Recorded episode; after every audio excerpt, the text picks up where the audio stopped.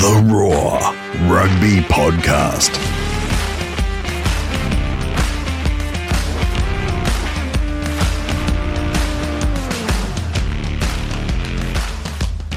Hello and welcome to the Roar Rugby Podcast. I'm Brett McKay. Another week of intriguing rugby chat awaits thanks to the roar.com.au, Australia's biggest sporting debate and your home of the biggest and best rugby discussion kicking around. Uh, a great response and reaction to last week's really interesting chat with sports lawyer Aaron Lloyd. Um, uh, thanks to everyone who got in touch to say as much, and you can have your say and do the same under the new episode page each week on the Roar, or hit us up on the socials um, and please leave us a review wherever you get your podcast. Uh, and here's our promise to you if you leave us a review, we'll make mention of it on the podcast. We can't do any more than that.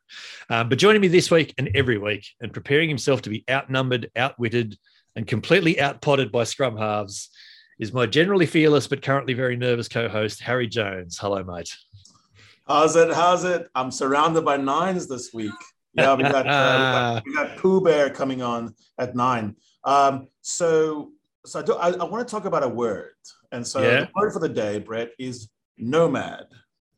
a nomad is a member of a people who have no fixed residence. They move yeah. from place to place seasonally. Sometimes they don't have a well-defined territory. Sometimes there's not really. It breaks down, right? There's no boundaries. And for centuries, they've uh, shepherded goats and sheep and cattle across grasslands. You might call a nomad a drifter, a gypsy, a knockabout, a roamer, a stroll, a vagabond like me, a rugby wanderer. But I want to draw your attention to the etymology of this word, Latin, the Latin nomad. If you flip it around, nomad is daemon. Let's chat. oh, it is time to bring in this week's guest, and there's no way, no two ways about this. My tenuous hold on the Pod 15's number nine jersey is about to slip. Oh, it's gone. Rugby Podcast. Fantastic to have join us from the Pod's Brisbane studios, uh, and someone we're very pleased to announce will be returning to the Roar's rugby pages later in the international season current Kintetsu Liners and former Ballymore Tornadoes scrum half, Will Genia. Hello, mate. How are you? I'm good, mate. I like how you dropped the Ballymore Tornadoes in there. It was a good one. well, this was this was going to be my first question. You've played for a few clubs, but there must surely be some clubs in that list of yours that don't get enough credit. So I was thinking, you know, former Brisbane City uh, scrum half, former Stade Francais scrum half. It's like Reds and Wallabies is too easy, mate much too easy. I, I, like that you brought it up though because that was actually a really cool experience. It's the first sort of iteration of um, what the the NRC, uh, yeah. and I was I think I was 18, 19 year old kid, so to get the opportunity to play that rugby at that age against good quality opposition, yeah, it brings back some good memories actually. It does. So, Harry, for your benefit, this was the 2007 Australian Rugby Championship we're talking about. Only lasted one season, but it was the only tournament at a decent level worldwide that was played with the full set of Stellenbosch ELVs. Ah, very nice. Very obscure. Yeah. I like that. Yeah, it was good. It was good. And better for that, I've, I've actually still got the program from round one from that tournament. And sitting on the bench with young Will Genia uh, in jersey number 22 for the Ballymore Tornadoes was none other than Tim Sampson, current Western Force coach. Ah, that's, yeah, that's, uh, I cannot believe I played with Sambo. He's a he's one of the one of the great. He is.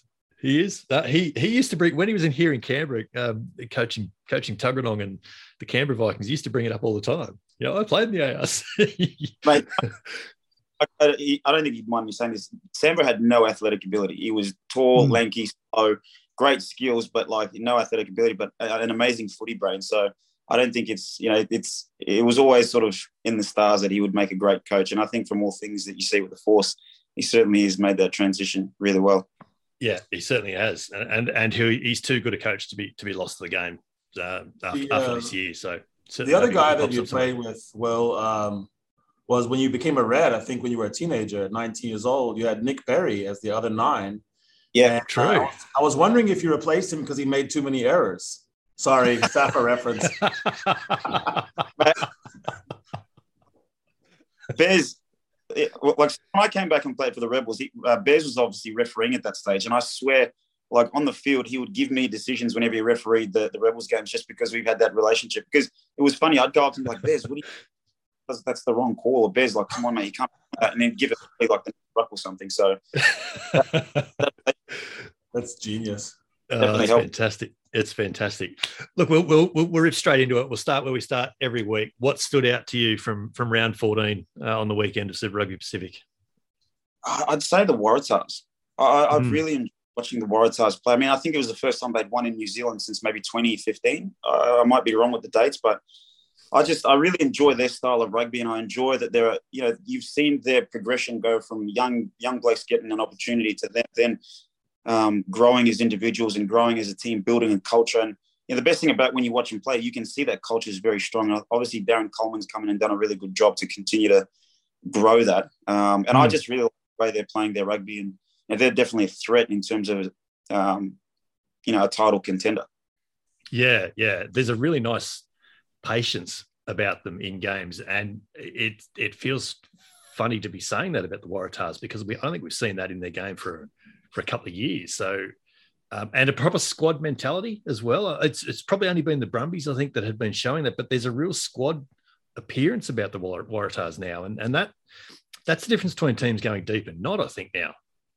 Hundred percent. I think that that whole squad mentality, understanding your place in the squad, and that everybody contributes regardless of whether you're picked or you're not.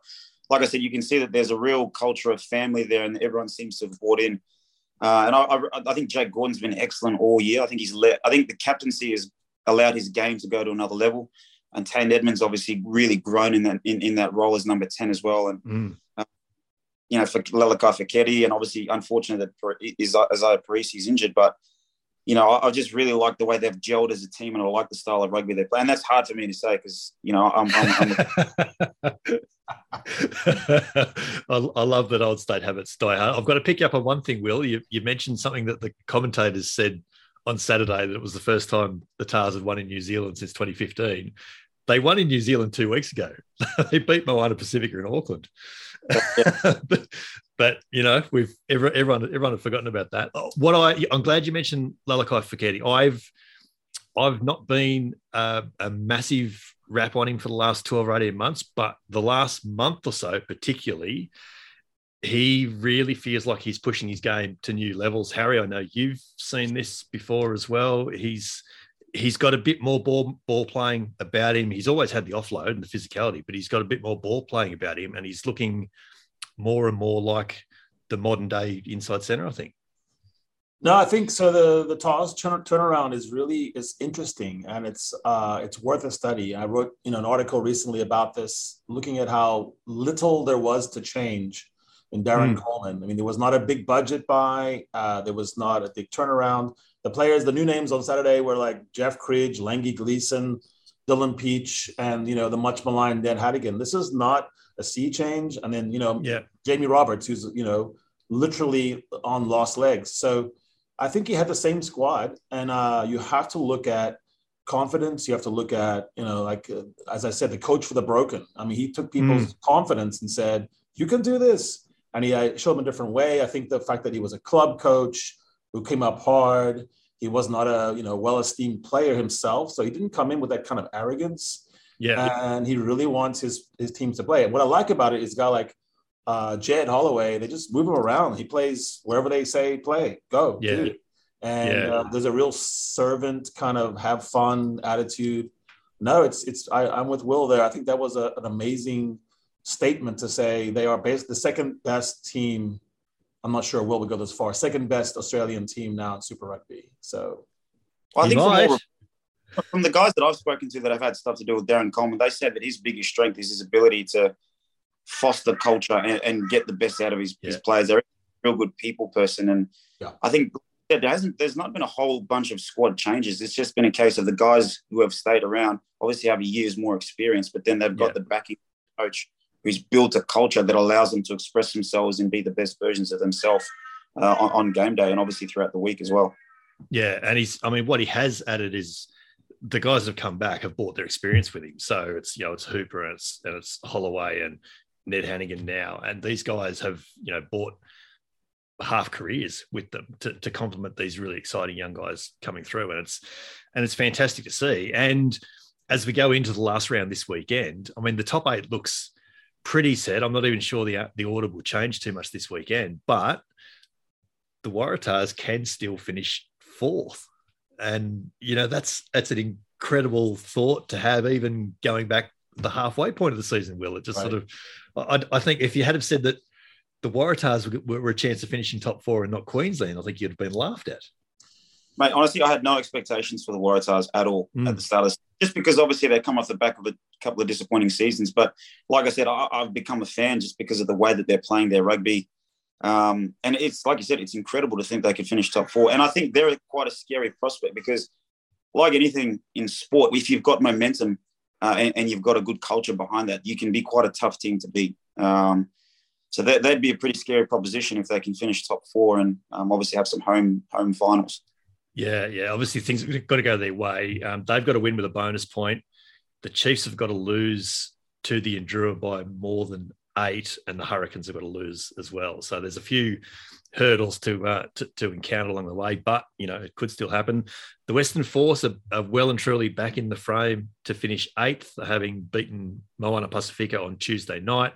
Uh, they now need to beat the Hurricanes in Perth on Saturday night. Uh, hope the Highlanders get done by the Rebels on Sunday, and then that'll be enough for the Force to get in. Um, and that'll be and that'll be something if they can get there. They've had a tough period in the last month, but they played really well on Tuesday night. Harry, you were you were reasonably impressed with what you saw. No, no, I was. Um, I just want to say every time you say the word beat or breakdown or force, I drink a beer. So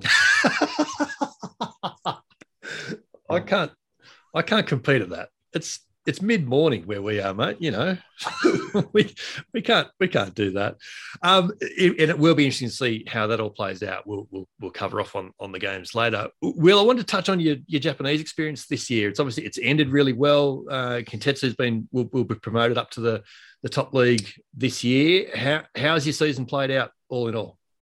Mate, I think it's obviously the end goal was to get promoted. So the, the club's obviously you know excited. The players, the, a lot of the guys that my, when myself and Quade went there hadn't experienced playing top level footy. So to be able to get back up to Division One um, is, is pretty exciting. You know, like like I said earlier, myself and Quade were brought there in order to inspire change and sort of lift the standards of professionalism around the club, and ultimately to get us back up there. So to sort of achieve that goal is, is pretty special. And um, but mate, the overall experience has been amazing. Like the one thing I can say about the Japanese people and more specifically the rugby players is they work incredibly hard. Yeah. Like they they work incredibly hard, and um, for someone sort of at you'd say the back end of my like my career to go there and to see that kind of inspires me to want to continue to grow, get better, and improve myself um, to to be a better player. So. Um, you know, you couple that with the fact that it's a great country, beautiful people, good food. Like it, it's been the most amazing experience for me thus far. How's how's the new the new competition run under the league the League One banner this year? Has, has there been a a noticeable shift in the way the competition has been run and administered and the way the clubs are operating as opposed to what was effectively a corporate league? Yeah, well, I think you'll, you'll, you'll probably feel more of the changes next year when because the clubs are obviously trying to move towards being professional sporting teams because at the moment a lot of them just pensions of big companies. The Kintetsu, for example, is a transport company that owns shopping centres, hotels, train systems, all that sort of stuff, and the rugby club or the rugby is just a department of that. So they're moving to being more professionally run, where they run their run themselves as their own private organisation. So there's the little things like there's a bit more ownership on the on the on the teams to to run game days as opposed to relying on uh, the, the, companies and things like that. So they're getting yeah. a bit more like how they do things. But like I said, you it, it's probably a thing that you'll notice a bit more next year as far as how the how the competition is run and the changes that are made. The one thing I will say is moving towards like that more professional sporting model, there seems to be a lot more of a foreign influx of players. You know, there's they're, they're going out there wanting to get um, not just like older players who are at the back end, but younger players now to come and yes. be part of growing the competition, which is, I think, a really exciting thing. That's it's exactly where I was where I was going to head. Their their their recruiting looks like it's becoming bolder. They're not just uh, going after guys in the same sort of situation as, as you and Quade were. They've mm. gone after Tom Banks. They've gone after Noah Lolesio. They've gone after Damian McKenzie. Um, yeah, they, they, they're looking after guys now heading into the prime of their career. Well, I think the thing is, it's it's obviously that they've got the money to be able to to com- Yeah. to compete, bringing those young players. But it's also the rugby experience. Like it's it's it's good fun rugby. It's it's not as physical or as intense uh, as as obviously Super Rugby and, and rugby in the Northern Hemisphere. But it, it's fast, high skilled, high paced footy that, that's quite enjoyable. And I think the more that they can attract players like that, the, the competition grows. It gets better, gets more viewership and things of that nature like y- y- the bigger picture is obviously then trying to get a team potentially into Super Rugby because it's the same Mhm. time zone. Yeah. And, and it's a team like the Sunwolves, but like a team like Suntory and Panasonic, where they're clubs that already have base of support as a base as an organization, rather than the Sun Sunwolves probably being like a barbarians team of people just put together, if that makes sense. See, when I when I hear you speak so literately, uh, Will, so intelligently, with such depth of understanding, I then I realize what is the age-old answer to the age-old question: When a cabinet minister and a banker have a baby, who do they have? Will Genia. So, I mean, a scrum off is just smarter than a forward, and I don't know how to describe it except for that. But tell me, tell me the truth about Quade Cooper, which is always the age-old question about him too. Is is he really a boxer? Couldn't you beat him? I mean, if you ever boxed him, fun, Oh he, he can fight. He- he's the thing about Quade that people don't realize is he he's always been like a scrapper. So even before he started boxing, he could scrap, and he, he's a and he- he's a tough guy. Like he's a tough tough man. I think you could beat him. I, I'm really sure you could beat him. No, No, so learning how to box, he sort of refined all those skills to the point where it's like, no, you don't want to take him on. You, but you, you, but you bench a house, right? You bench more than James Slipper. Uh, so, so uh, yeah, if you landed a punch, if you could reach him, maybe. I'm too, I don't have the reach. You know, the Sam me all those years ago. He said, mate, you don't bench press on the field. So Uh, See, that's that's that's clever scrum half talk. And right now, Will, I'll be pretty happy to wrap this pod up with Harry saying halfbacks are smarter than forwards. Hey, I've, That's- I, I've got a That's really quick, all I need to hear. but Brett, I got a really quick round of questions for him, and it's uh, related to a guy that I actually talk a lot with rugby about, Um Rugby, Uncle Rugby from South Right. Africa. He, he Go, was talking go real about- quick. I will. And it was the old Reds, the Reds who won the title, Super Rugby. You kept it really tight, big pack, clever pack, and then you had you played off nine, and and you then you got a call from Quade, and he would then you know take his selected moments, and we were wondering if that's still the best way to handle the rush defense. The rush defense is giving people like Beauden Barrett all kinds of troubles. Uh, the Brumbies showed that. Wh- What's your thoughts on that? And, and have, are we reading that correctly? The Reds who won the title were using a, a very limited uh, you know, pick your moments.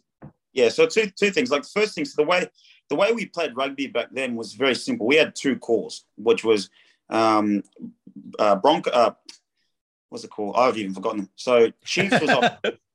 Chiefs was off ten and Bulls was off nine, and the idea was the four general play would just work the same way. So we lit. That's all. That, that was our game plan. But then the decision making was very much on myself and Quade, where if we if we got over the gain line, we would play same way and and and play play Chiefs off ten because obviously the defense is tra- tracking back and they can't come as be as aggressive. If we were on the gain line or behind, more than likely we would play to the short side. Right. And the and the, the the those decisions weren't based on a call. It was purely based on what myself and Quade would see in the decisions that we'd make. And then the forwards in that pattern of getting around the corner would then have to identify that if I look to go back to the short side, they would then have to adjust their lines and play that way. So the, we were we were very fortunate in that within our team, our forwards were we weren't the biggest forward pack, but we said our point of difference was that we would be fit and we would outwork teams Right. So that played uh, in that time. But then, in terms of answering your question around the rush defense, a lot of what we did when we came up against rush defense was we would play a lot of short side stuff and play through them. So the idea would be to play to the short side, where because a lot of the times teams that want to rush you will stack numbers on the open side. Mm. So you was credit, who was I think one of the most tactically gifted coaches I've ever had. He was like, well, we just go to where the numbers aren't. So we would play a lot of short side stuff, even if it was narrow. Then once we got in behind them, we would play with the pick and go stuff, and then we would suck the defense into the point where they were short, and then we would pull the trigger and play the Chiefs play off ten. And the idea is then if they still want to rush because they're short of numbers, there's going to be spaces either in between them or if we can get it to the edge on the edge. So that was how we approached the rush defense. Um, and it seemed to work. Like we we had a lot of struggles against um, the Chiefs initially, who were very good at in those years of rushing, but that was a tactic that worked. uh, to the point where I think in those years we had uh, we we beat the Chiefs. I think more often than we didn't, if not if. I'm not mistaken. Yeah, that- and that was to me that you, you might see this in the French World Cup. You might see the handle handling of uh, of the rush defense. Exactly, the short side is where the money is. Mm. Uh, I even remember you doing not a lot of spiral passes. You would actually not married to that idea that you have to bullet. I mean, like short little flip. Uh, and I wondered if the league experience you had growing up might have helped you there, like just different kinds of passes, different different ways of setting them free. Uh, but I was very fortunate. I was coached by uh, a guy called Chris Lane, and he was real big on like we. So we would do passing, like I mean, for hours. Like he was my first assistant coach, and we were like the lights would be off. We'd turn the car lights on and down the path. like, like we didn't I didn't- on holidays. Like there's no Easter holidays, nothing. It'd be down at the park passing. So, but his big thing was um, pass based on what's in front of you, and it was like, all right, if you need a to pass, then obviously pass it flat and hard. Whereas if you're passing a five meter pass to a forward, you got to weight it. You can't throw it like a ball, or you can Yes. throw it like. Yes. Yeah. He was big on like I have I credit him a lot in terms of the things I've been able to achieve in my footy career. But I, I always it's always in my head. He's always say weight your pass based on who you're passing to and how far. Yeah. Um, so certainly, obviously, helped a lot with what what it is you're referring to. Rugby on the Roar. Will we need to think about it's, it's getting closer and closer to to the England series. Um, you know, everyone's got a thought and everyone's got an opinion on on what a what a Wallabies team looks like. So we thought, you know, you're going to be talking Wallabies in the in the coming months for the Roar, which would be fantastic to have you back on board. Where where are you seeing the obvious the obvious stands out? With James O'Connor's out for the rest of Super Rugby, it sort of feels like Quade, your old partner in crime, is um, is well and truly back in the box seat, doesn't it? Yeah, I mean, he, he probably was always in the box seat as far as whether it was he was going to play in the England series or the Rugby Championship, depending on what they want from him. But I think that also de- depends on. I think the, the they can only have three players that they choose from Yep. overseas. So obviously, in in my head, like you, you're thinking Samu, is one of the best players in the world. You're picking him without a doubt. And then you've obviously got Marika, then you've got Rory Yeah. Arnold, and obviously, like it's it's hard to find the balance because it all depends on from what conversations I've heard Dave have. Ideally, he wants to be picking players that play in Australia. So then it depends where, where the need is most. Um, so, yeah, I mean, it's unfortunate for James, but I, I, I really like the way Noah's been playing as well. I think his Yeah. progression as far as um, he's obviously got a lot of talent skill wise, but the, the ability to control a game, you know, understand momentum, when to pull the trigger, when to play percentage plays and, and, and play territory and things of that nature. I think he's certainly growing in that space. So the number 10 one is obviously going to be a really, really interesting call. Um, so it'd, it'd be, yeah, I, I, I'm looking forward to seeing what Dave does. I've, I've had brief chats to Quade about it, but he's, he doesn't give much away. well, and he's and he's gone to LA to keep training now, so he's not even going back to Brisbane to talk to you. Yeah, exactly, man. He's I think he's over there for some some he's over there for a business opportunity. I think he's obviously just taking the the chance to do some training with LA to stay fit as well. Yeah, yeah, yeah, and it looks like he's in pretty uh, pretty good nick. You you mentioned uh, Noah Lolesio there, and it's it's it's interesting to me that the Brumbies are playing more and more off nine. Going back to your to your previous point there, Qu- Tane Edmed has been has been getting the headlines uh, for the Waratahs. It was Ben Donaldson at the front half of the year, and and he's back from from injury. But Tane Edmed, he's just he's got the job going. He's he's really got the job done, and and the Waratahs have just got better and better each week since he's gone in at ten. Um, is he a chance? I think he's been very very good, but I think yeah, it, it would be detrimental to him to chuck him in Yeah, there and yeah. say we want you to play or we want you to sit on the bench. I think it's it's really important that you you sort of um, taper your ambitions for players. I think because you, you sort of you can stun a player's development if you chuck them in there too early. I Yeah. think obviously playing good, good consistent rugby at a good level for, for the Waratahs. Focus should be then, all right, let's keep him at that level to be able to perform consistently week in, week out, maybe for a year or two, bring him into the squad, have him see what it is, what it's like to be at this level, what it takes to train at this level, then what it takes to perform at this level, being close by, and then go from there. Because I think if you bring people in too early, especially you think about it, an, an England series is massive. You're coming up against Yes. one the in the world for over a long period of time now. It can it, th- these types of series make or break people's careers. You know, you look back and you think, wow, he was amazing over that series. That sort of sets you up for you know, it gives you a reputation as being a big game player, whatever it is, or it goes the other way. It can, yeah. it can sort of destroy you and, and, and pull you back. So I think in someone like him, just keep allowing him to grow, develop, and get better because he's as, as well as he's playing. He's only played six or seven games at this level, yeah, consistently yeah. starting.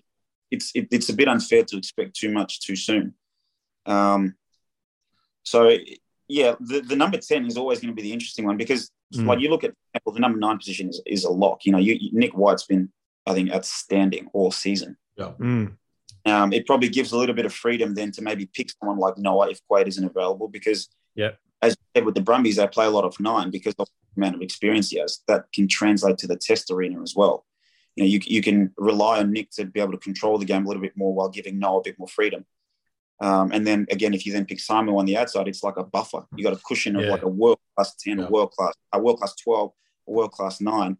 Your ten can just basically do the simple things.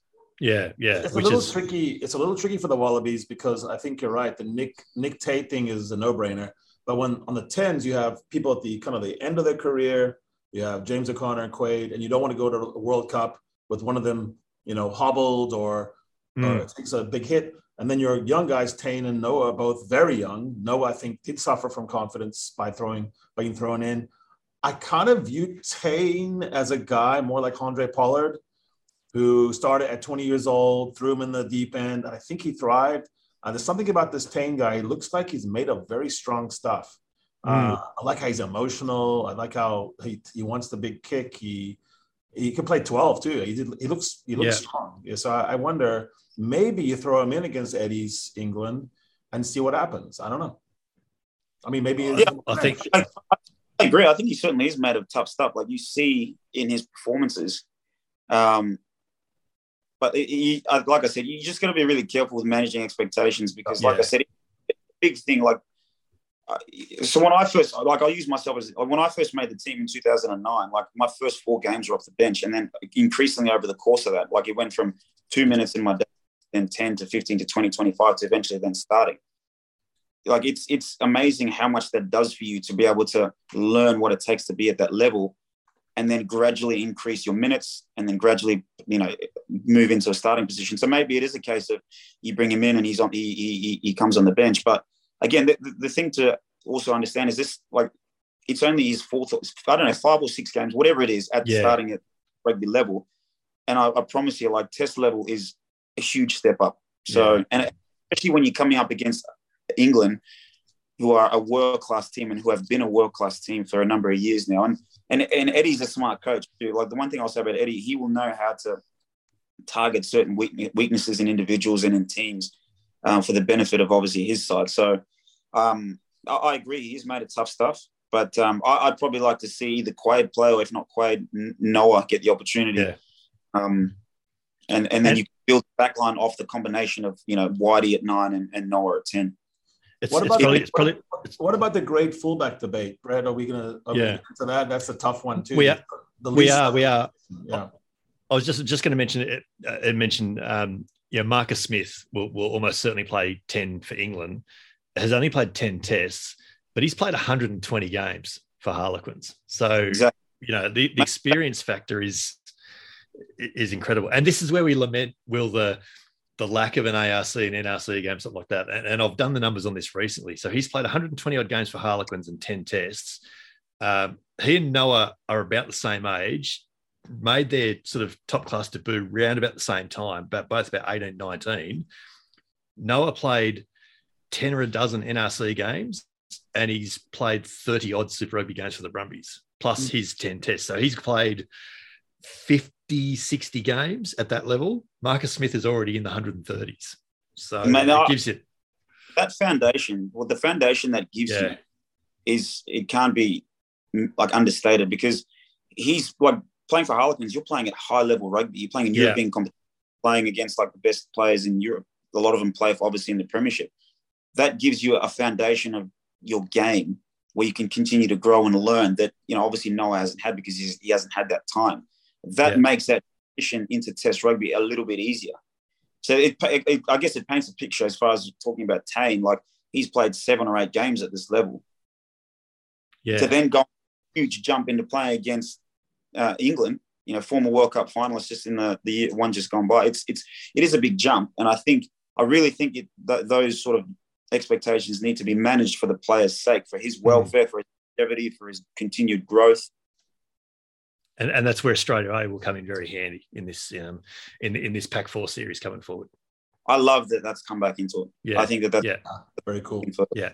Did Did you play some Australia A games back in back in when was that? Two thousand and five, six, seven. They came through, I think. No, I, I, I didn't. I didn't. It was 2007. I think I didn't play. Yeah. I was, I, yeah, you were 18, 19, as you say. Yeah. Um, yeah. yeah, full, full back. We do need to get into that. Um, it's it's an interesting place at the moment. The the, the Waratahs um, obviously have used a few different players there. Tom Banks has been at the back and rock solid for the Brumbies.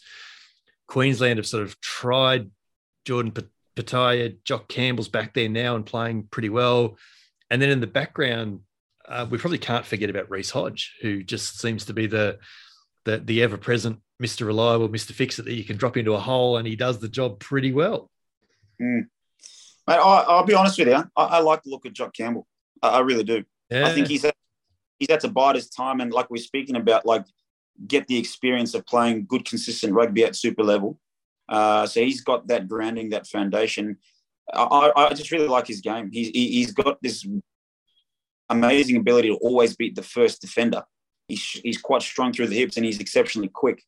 And the thing I like about him, he's he's he's a natural fullback in that he's a good kicker of the ball and, and understands when to kick and how to kick. Mm. Uh, I think that uh, coming up against a team like England, that'll be very important because they obviously like to play a lot of territory but then you don't want to give the ball back to them just aimlessly. So having someone at the back there that understands space, understands just fullback play will make a big mm. difference. So I, I, would love to see him get given an opportunity because I think the guys who have played fullback, you know, obviously Banksy and and, and Hodgie and um, in in years in the in years just gone by, I don't think that they've fully taken the opportunity. Yeah. Um, so I think I, I really do think that someone like Jock is very deserving of, of, of a chance. And, and, with Tom Tom Banks heading to Japan next year, um, too, there's a yeah. there's pro- probably an argument to be made for for trying someone now. Sorry, mate. And it seems like Jock Jock fits the mold of the Six Nations fullbacks that actually handled England well. You have a uh, the French fullback is not that big. You have yeah. um, Hugo Keenan from Ireland. I mean, a classic fullback, a real 15. Wasn't you know pushed around because he was a wing or something. And I think maybe that's job one against England. You're going to have a lot of box kicks. You're going to have a lot of um, positioning issues. I think that's a really good point. A really good point. Yeah, the idea of just having a traditional fullback there against a team that likes to kick a lot and play territory, I think will make a really big difference. And if you actually, the one thing I really like about him is he does the simple things and the basics really well. He takes his high balls. Uh, he, he knows where to inject himself in the play from the fullback position. Um, and, and, and he, he, he's he, he doesn't make very many mistakes. Right. I, hmm. I've always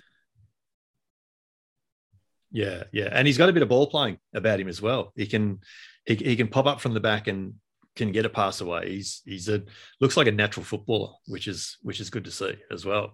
So moving forward, then, Will, if you're going to play a traditional fullback, then where where are you thinking for the wings? Do you play Petaia and, and Kellaway, or is there is there some other smokies there?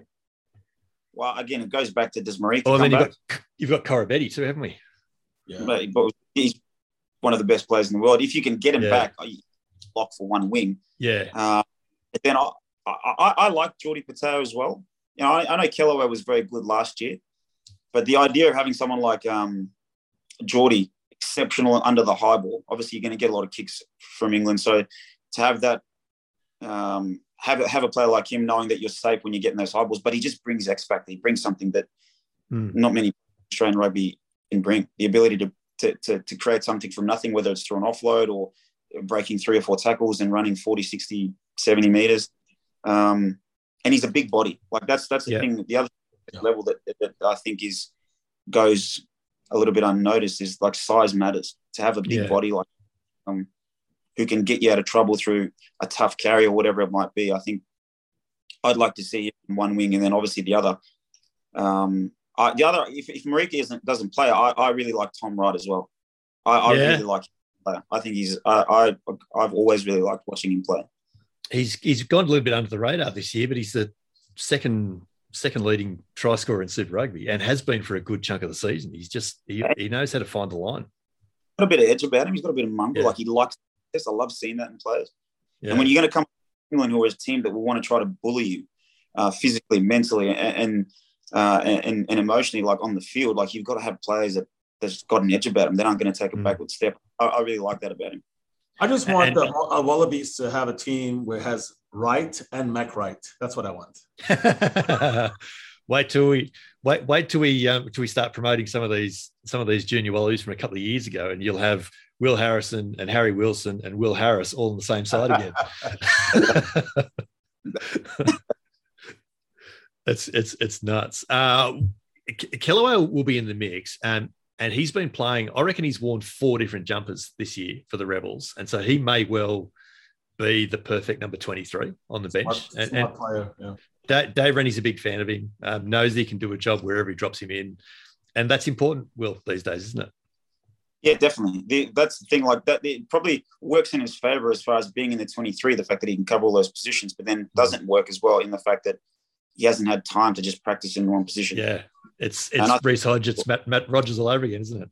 Mate, e- exactly. And whereas then you've got all these other guys who are playing or seasoned um, right throughout the season thus far in those positions. And like the thing, those things make a difference too. It's very much like combinations. You know, combinations make a difference, and time in the saddle makes a difference. So, Yeah, I mean, Yeah. he's pretty, like he was exceptional last year, Kellaway. So maybe he gets given the benefit of the doubt, and they give him the first crack.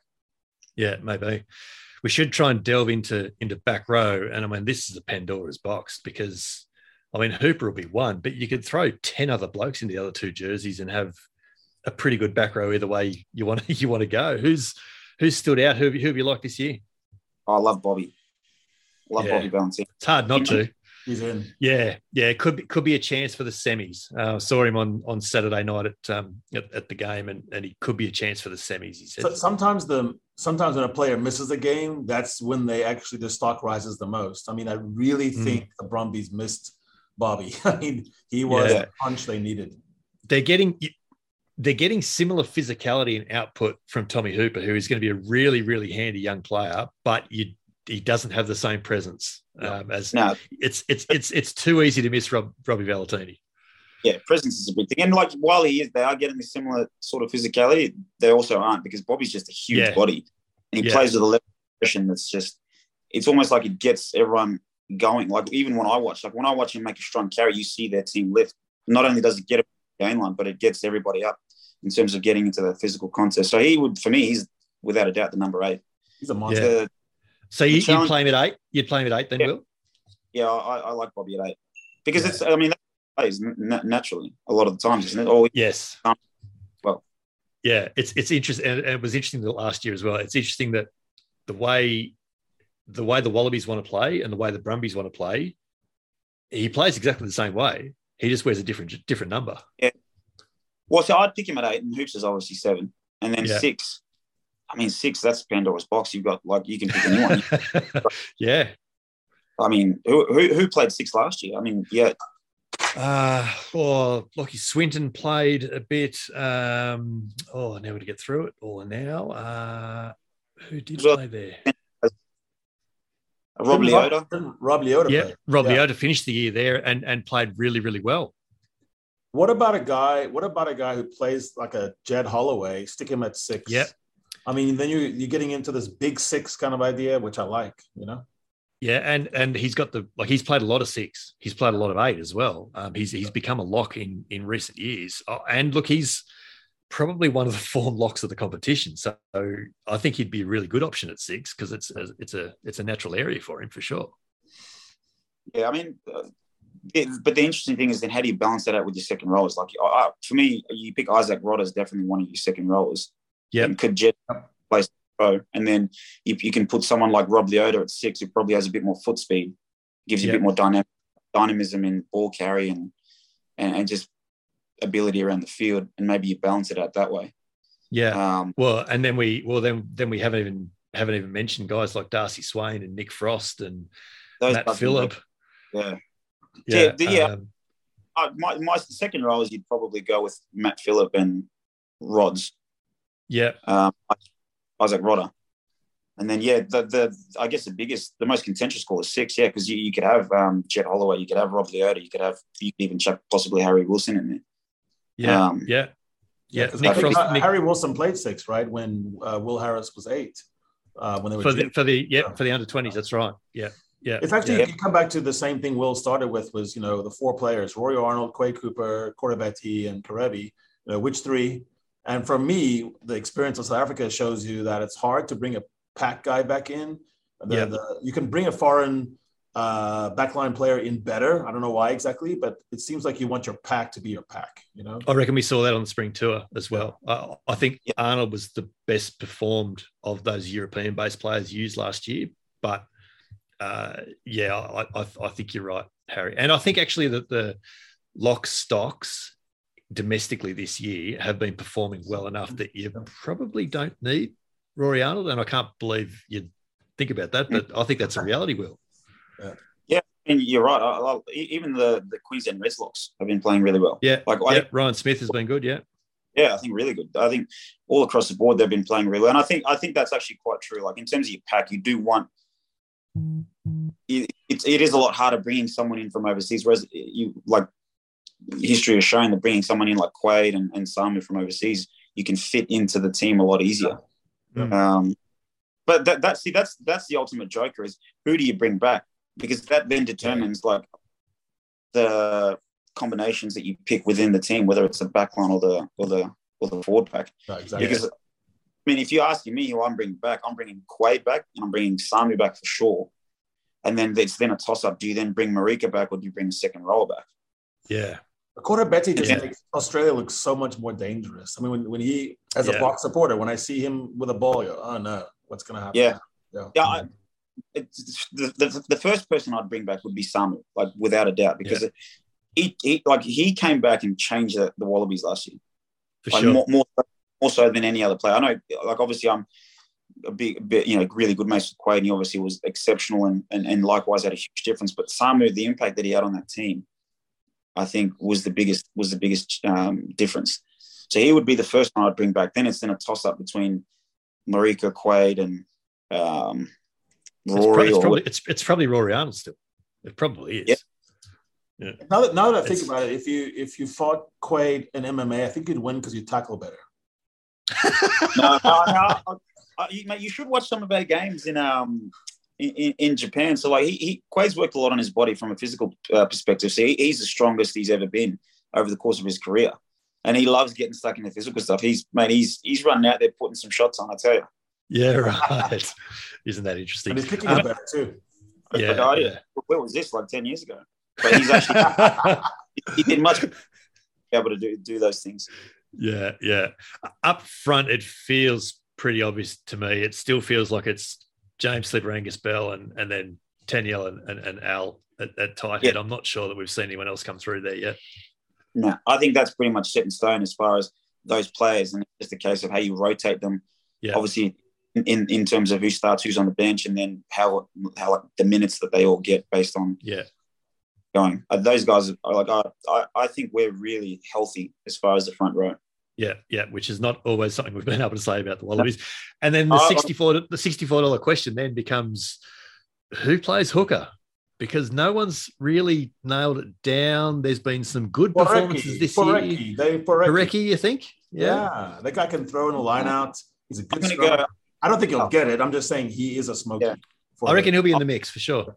Yeah, I, I'm going to go for Lau because I think, like I said to you, Yeah. I think style matters. Like that big body makes a difference.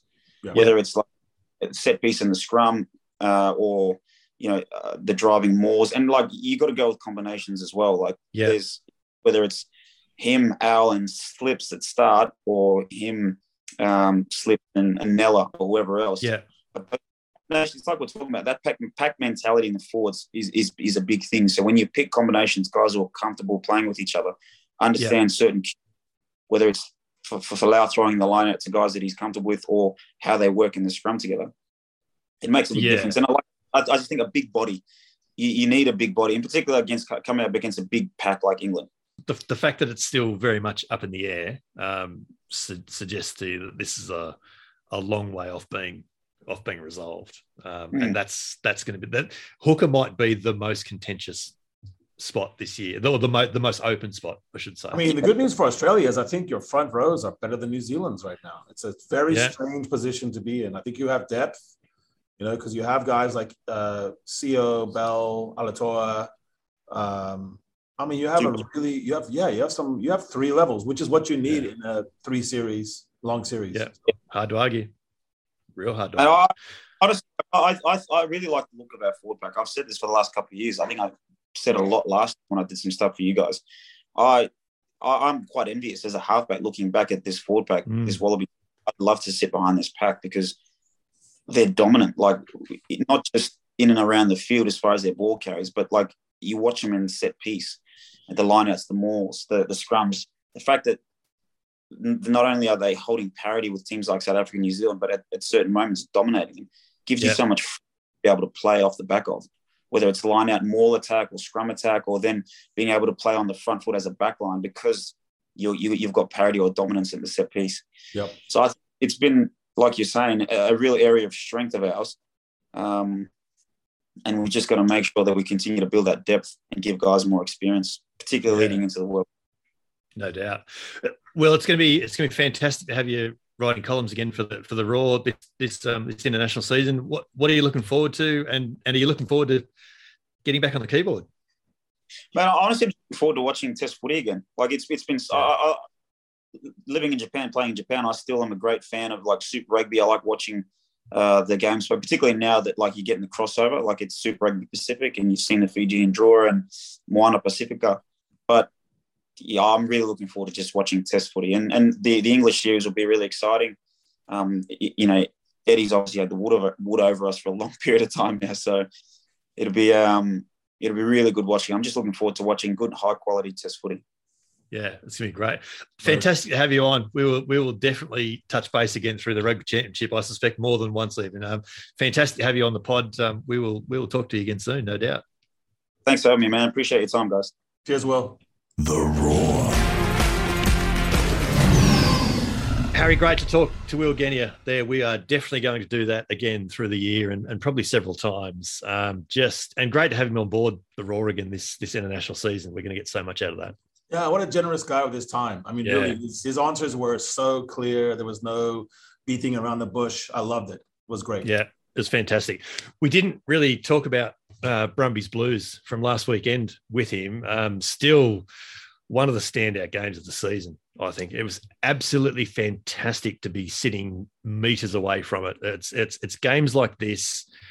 Um, as as frustrating as it was at times with the way the, the breakdown was was officiated and the way both teams were playing it, but the level of the physicality and the level of the contest, it was a game. It's it's nights like that that I realised that I genuinely have one of the best jobs in rugby. yeah. I mean, it was wonderful. I thought, you know, Niggly Nick was at his peak. He was peaky yeah. blinder, peaky blindsider. He was he was all over the place. But the confrontational approach really was the only it was it was the only way the Brumbies would actually, I think, calm down that just detonating Blues backline. And yet it was yeah. the architect of their demise as well, because in the end, uh, they just got you know a, t- a lopsided uh, tackle count, a lopsided rock yeah. count. Uh, it was very. It became obvious that they were trying to slow down the ball, and so then it became easy for the referee to sort of like yeah. close their mind and just go penalty, penalty, penalty. But I do think it's important to look at that as the prisoner, the styles, the clash of styles. That's what made the game so great. Yeah, I completely agree with you. A boxer against a puncher. Yeah, yeah, yeah. I completely agree with you. And it was we looked up the stats at half time and you could see how one sided it was. And the Brumbies had made three times as many tackles by that stage. The Blues had made four or five times as many meters. Um, it was and carries. It was so one sided. And yet and they ex- had the game in their hands. I mean, yeah, yeah. Even, even yeah. at half time, it was like oh, it was one point. Yeah. Well, and we expected it to to level out in the second half, but it kind of didn't. And yet the Brumbies led twice. Um, so yeah, in, in, incredible game, absolutely incredible game. I, I wouldn't think I wouldn't think the Blues go away from that thinking oh, when we face the Brumbies again in the playoffs, it's going to be a cake. I mean, I would no. view that as being both sides know they know how to win now. Yeah, yeah. I, I thought as much after the Crusaders game, and I had the same thought after the Blues. I, I think the last these last two games, though they've lost them both, I think there's an argument that the Brumbies took more out of those games than the Blues and the Crusaders did. Could be, yeah. Yeah, could be. Uh, this weekend, round 15, it's the last round of Super Rugby Pacific before the finals. Uh, one game on Friday night, the Crusaders and the Reds in Christchurch. Um, and the Reds winning there would do the Waratahs a massive favour. Uh, on Saturday, it's four games back to back. It's the Indrua and the Chiefs in Lautoka. Uh, that's followed by Moana Pacifica and the Brumbies in Auckland. Then it's the Waratahs and the Blues in Sydney. And then we finish with the Force and Hurricanes uh, over in Perth. On Sunday, it's the Rebels and Highlanders down in Melbourne. And if you're wondering who needs to do what um, in order to, to get through and who can finish how high and how low and all that, um, Tony Harper's done a fantastic breakdown of all the scenarios uh, on the Roar. It's it's been updated after the, uh, the, the the game that the Force beat Moana Pacifica on Tuesday night. Um, so jump on the roar.com.au and check that out. It's got all the details there. Who can finish where? Who can get through with a win and a loss, and who needs to do what, and even what the tie-breaking scenarios are, which uh, suddenly we all get interested in uh, this time of year. So the Force were really good in beating Moana Pacifica on, on Tuesday night. Uh, we mentioned that with with Will Genia. Um, of the only real judiciary news this week was that Highlanders fly half Sam Gilbert got five weeks for that horror tip tackle um, on on Michael Hooper. Um, and I couldn't help but notice that uh, that friend of the pod, Aaron Lloyd, was uh, was his Liga representative. Came into the starting point of ten. I think they very quickly accepted five. Yeah, the, the remorse coach kicked into big oh yeah overdrive. yeah, he's our, he's yeah. our pod lawyer, so we're gonna need him. That's very good. Yeah, good, yeah. job, and uh, uh, Lloyd on that one. Uh, Aaron Yeah, nah. pretty good on that one. Uh, they they took the early plea, did not even go to the foul play review committee. Right, rightly so, I think. Uh, as I mentioned, uh, James O'Connor is is out for a month. He won't play Super Rugby again for for Queensland, and he's now racing the clock to be right for the Wallabies against England. Um, Tongan coach Toto Kefu has revealed this week that former Wallabies lock Adam Coleman has signalled his eagerness to earn Tongan selection for next year's Rugby World Cup when he becomes eligible in mid October. This is, I think we're going to start seeing this. This is players with dual eligibility, have effectively had the three year stand down period, and they might start nominating for, particularly for the islands. Yeah, I'm here for that, and the, that's what Yeah. the, the rules designed for, not these other permutations between Wales Yeah. and England. Yeah. Yep, no, completely agree. Uh, there was four Australian women's sevens players were named in the World Rugby Dream Team after they claimed the 2022 Sevens World Series. Charlotte Caslick was the Impact Player of the Year. Madison Ashby, Faith Nathan, and Rookie of the Year Madison Levi were all named. Um, the Australian women were beaten by New Zealand in the final of the last leg in Toulouse last weekend. Former, here's one for you, mate. Former Wasps and England flyer Christian Wade has confirming confirmed he's eyeing a return to rugby after being cut by the Buffalo Bills. He had three seasons with the Bills in the NFL. Uh, I have to admit, I'd forgotten he'd gone over there. Scored a touchdown with his first touch, apparently. Yeah, it, it never really had the exact position that he could play there, but uh, yeah, Yeah, it's good. did the job. Uh, Panasonic Wild Knights will play Suntory Sungoliath in the Japanese League One final uh, this weekend. Coming in Europe, Leinster and La Rochelle will face off in the Champions Cup final on Saturday. It's probably Sunday Australian time. Uh, Lyon will play Toulon in the Challenge Cup final, um, and it's quarter final time in the United Rugby Championship. All the shields were were wrapped up last weekend. Leinster, Stormers, Ospreys, and Edinburgh won the respective and- shields. And they used old Cadillac hubcaps for the. there was no possibility of drinking any beer out of that. Our friend No. Fatima was telling me about it, posted some great pictures, and sent me Difficult to drink out of a shield. But yeah, there was no way they tried, but it just yeah. I'm sure they tried. Okay. I'm absolutely sure they tried. Um, who's playing who in the quarterfinals this weekend? Uh, so Stormers get Edinburgh uh, on the on the, and so I think you have Bulls and Sharks will you know will face each other, and Yep. so the guaranteed there's going to be uh, at least one in the semifinals and probably two Yep. South African teams. But it's all about Leinster at this point. Leinster's second Yeah. team is as good as most of the team's first team, so it's Yeah. who can knock off Leinster. Yeah, Is it is it is it one v eight, two v seven, or is it a different Yeah, format? It's what yeah one v eight two seven. So Yeah, right. so if it, the seeds hold, the Stormers will have to go to Dublin and play Leinster. Yeah, right. Okay, we'll see how that how that plays out. Um, but I think that might be us done for episode 17 of the Roar Rugby podcast. Don't forget, Harry and I are both on the socials, and don't forget to drop us a line on the Roar when the new episode page lands. Uh, and check out another week of Super Rugby tipping, where the hairy man was in an interesting situation this week, where he was both first and last for a period of time.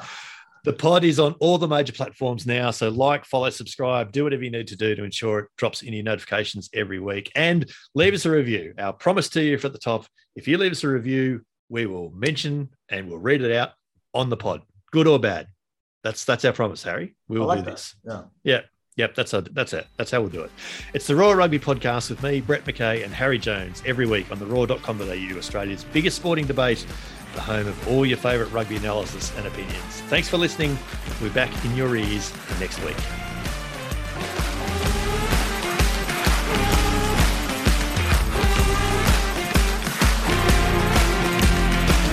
Come play with and review us.